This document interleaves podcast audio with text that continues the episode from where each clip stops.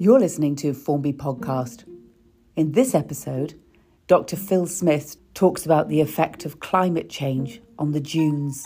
And here, Dr. Phil Smith really lays it out in simple terms why climate change is happening. Today, we're going to talk about climate change. Effect of on wildlife. So, you've studied the dunes for 50 years. hmm Is it a happy story? Partly. um, yeah, there's a lot of unhappiness as well, but uh, concentrate on the happy side initially. Yeah, I'm Dr. Phil Smith. Um, I've been studying the Sefton Coast for over 50 years. I think there's a perception amongst the general public this is a new thing. Uh, you know, all the publicity has been quite recent, but it isn't. The um, I've got a book here actually. It's it was published in 1963. Uh, it's about the botany of the coast, but it has quite a lot of information on climate as well, and uh, it describes a, an upward trend in mean temperatures since 1750. Published in 1963. So it was known then that temperatures were increasing. So it's not a new thing at all. Um, it's been more apparent, of course, in recent decades. Um, so that, for example, there's loads of information, of course, online. But if you uh, if you look at the way that temperatures have moved in in England over the last uh, uh, well 40 years or so since the 1970s, we've increased by about one degree centigrade, which is really quite considerable. And I think it's 10 at least of the warmest years on record have been since 1990. And by warm, you mean that we've got lovely hot sunny days? Is that that's a sort of a warm? That's an average figure taken over the year. So it doesn't mean that we've necessarily always had hot summers, although we have had a lot of hot summers, and we've also had very long drought periods as well, um, which have created problems, as I'll mention later on. You're not saying why the climate change is happening. I can do if you want, but Why is it happening then? Is it because of it's a all long dr- story. or is it? Do, do we have the abbreviated? It's all to do with with climate, with carbon dioxide, or mostly carbon dioxide, to some extent methane as well. But yeah, carbon dioxide in the atmosphere increasing due to the burning of fossil fuels, and that is a greenhouse gas, so it traps uh, more energy from the sun, reduces its radiation back back out into the uh, into space, and so the the the Earth is warming up and will continue to do so for a long time. and the CO two is coming from cars. No, no, not just cars, from generation of electricity, um, from the burning of gas and other fossil fuels. So, uh, you know, every time you burn something, it releases CO2. The CO2, which was stored up initially several ten, hundreds of millions of years ago, um, during the uh, uh, Carboniferous era, particularly when most of the uh, coal, oil, and natural gas was laid down. During periods when there was uh, uh, very warm, humid conditions over large parts of the Earth's surface, and so plants that died um, became um, initially peat, uh, where they didn't rot because of the wet conditions, and those layers of peat were gradually buried deep down into the Earth's crust where they were uh, compressed and turned into coal. And uh, oil uh, uh, as well. And that's what we're burning now to make yeah, us so warm. we're and- releasing the carbon dioxide that was stored in that plant material several hundred million years ago,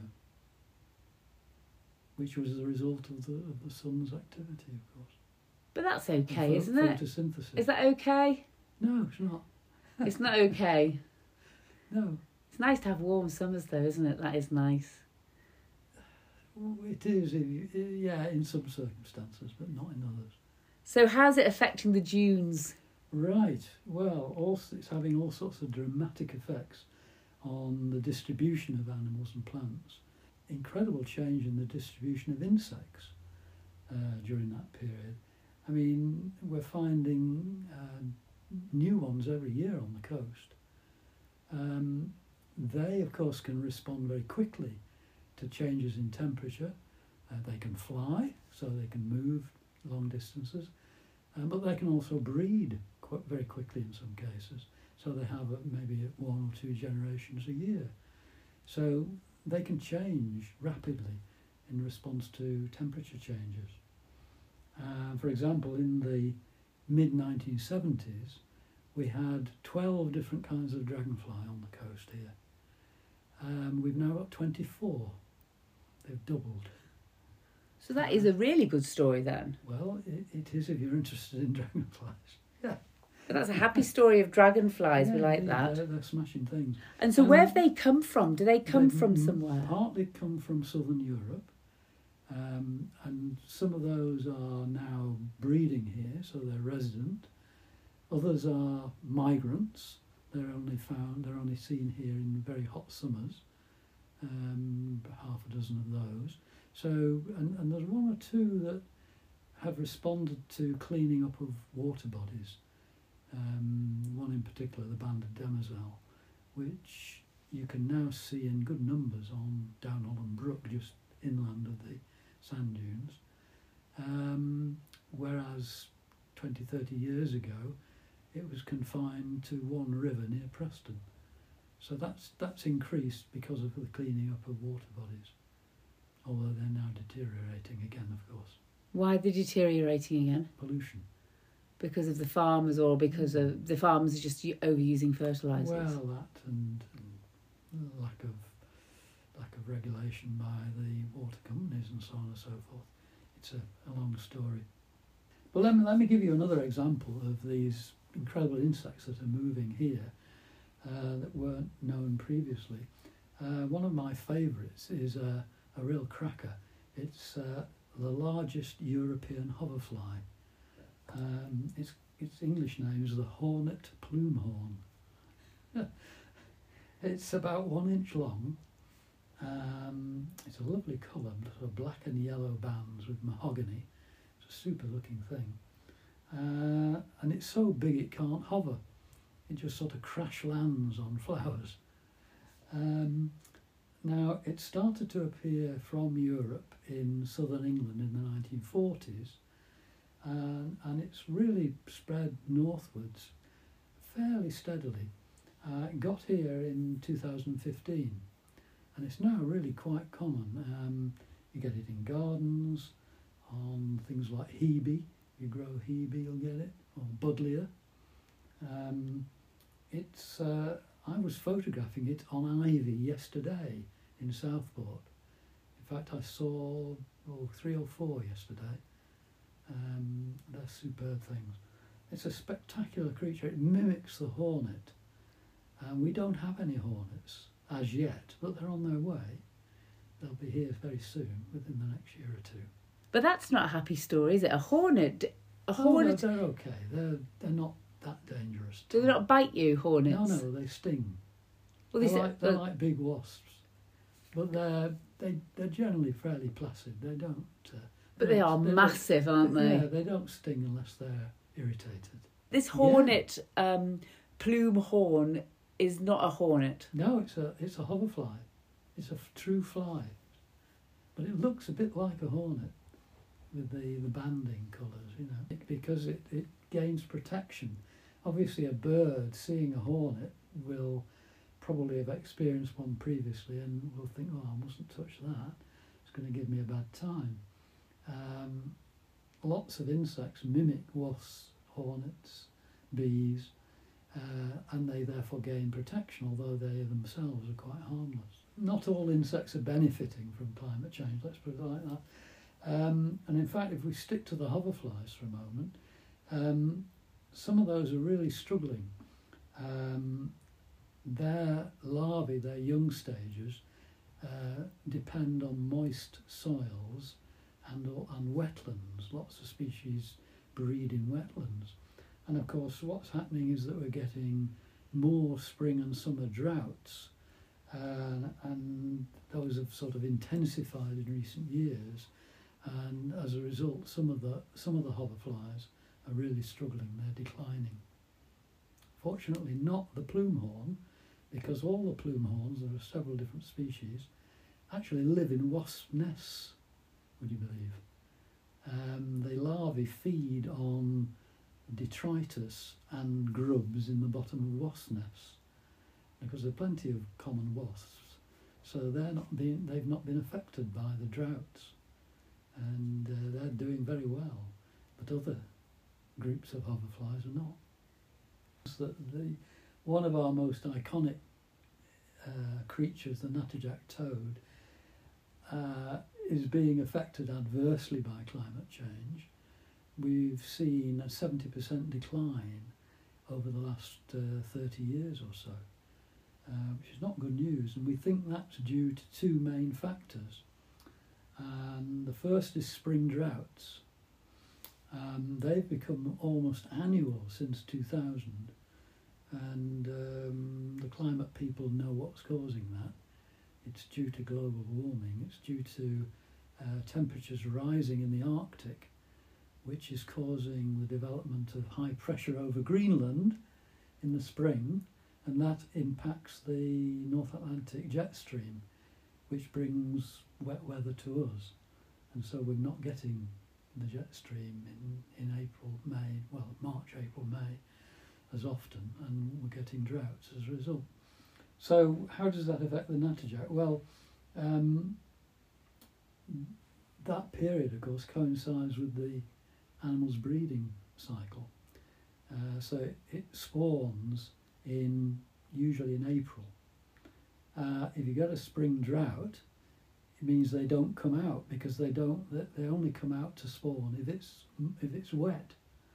So if you get you know several weeks of dry weather, they don't spawn at all. If they if they do manage to spawn, it, they always choose shallow water um, because the tadpoles like warm water, which is always warmest at the edges of the ponds. So shallow water is where they spawn.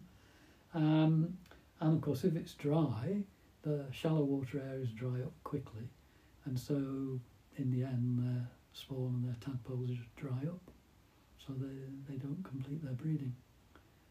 Uh, so over time, the populations decline. And the Na- and the National Trust are very clear about getting a jam jar full of those. You're not allowed to do oh, that no, and bring them no, up in a tank. You, you have to have a license.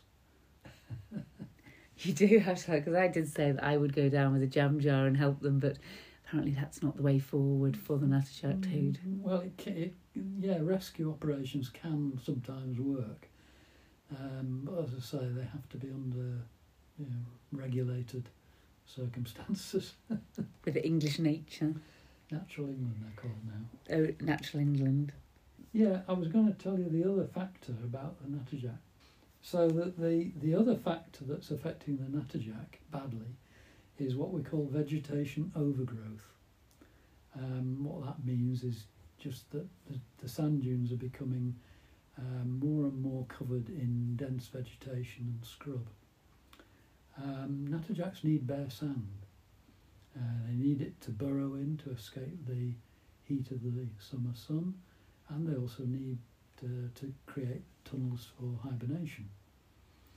Um, and they also need very short vegetation and bare ground to, as adults, to forage for their food during the summer. Uh, small insects and so on that they feed on.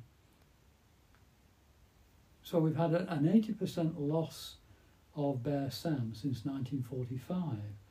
And the reasons for that, are, well, there are several reasons, but one of them is climate change, which has extended the growing season for plants. So you're getting, uh, you know, the plants are growing more, they're covering more bare sand. So we're losing more bare sand.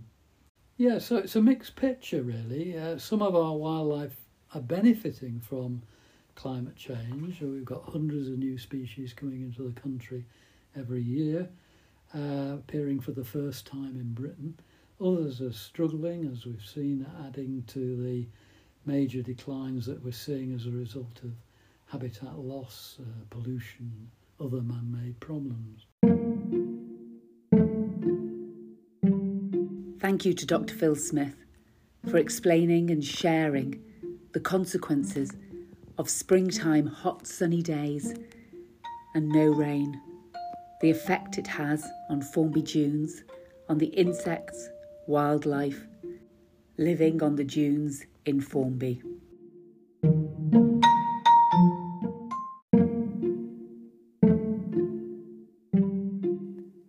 Podcast is an independent production. It comes to you free. If you'd like us to tell your story, or you know of a story, contact us at formbypodcast at gmail.com. See you next time.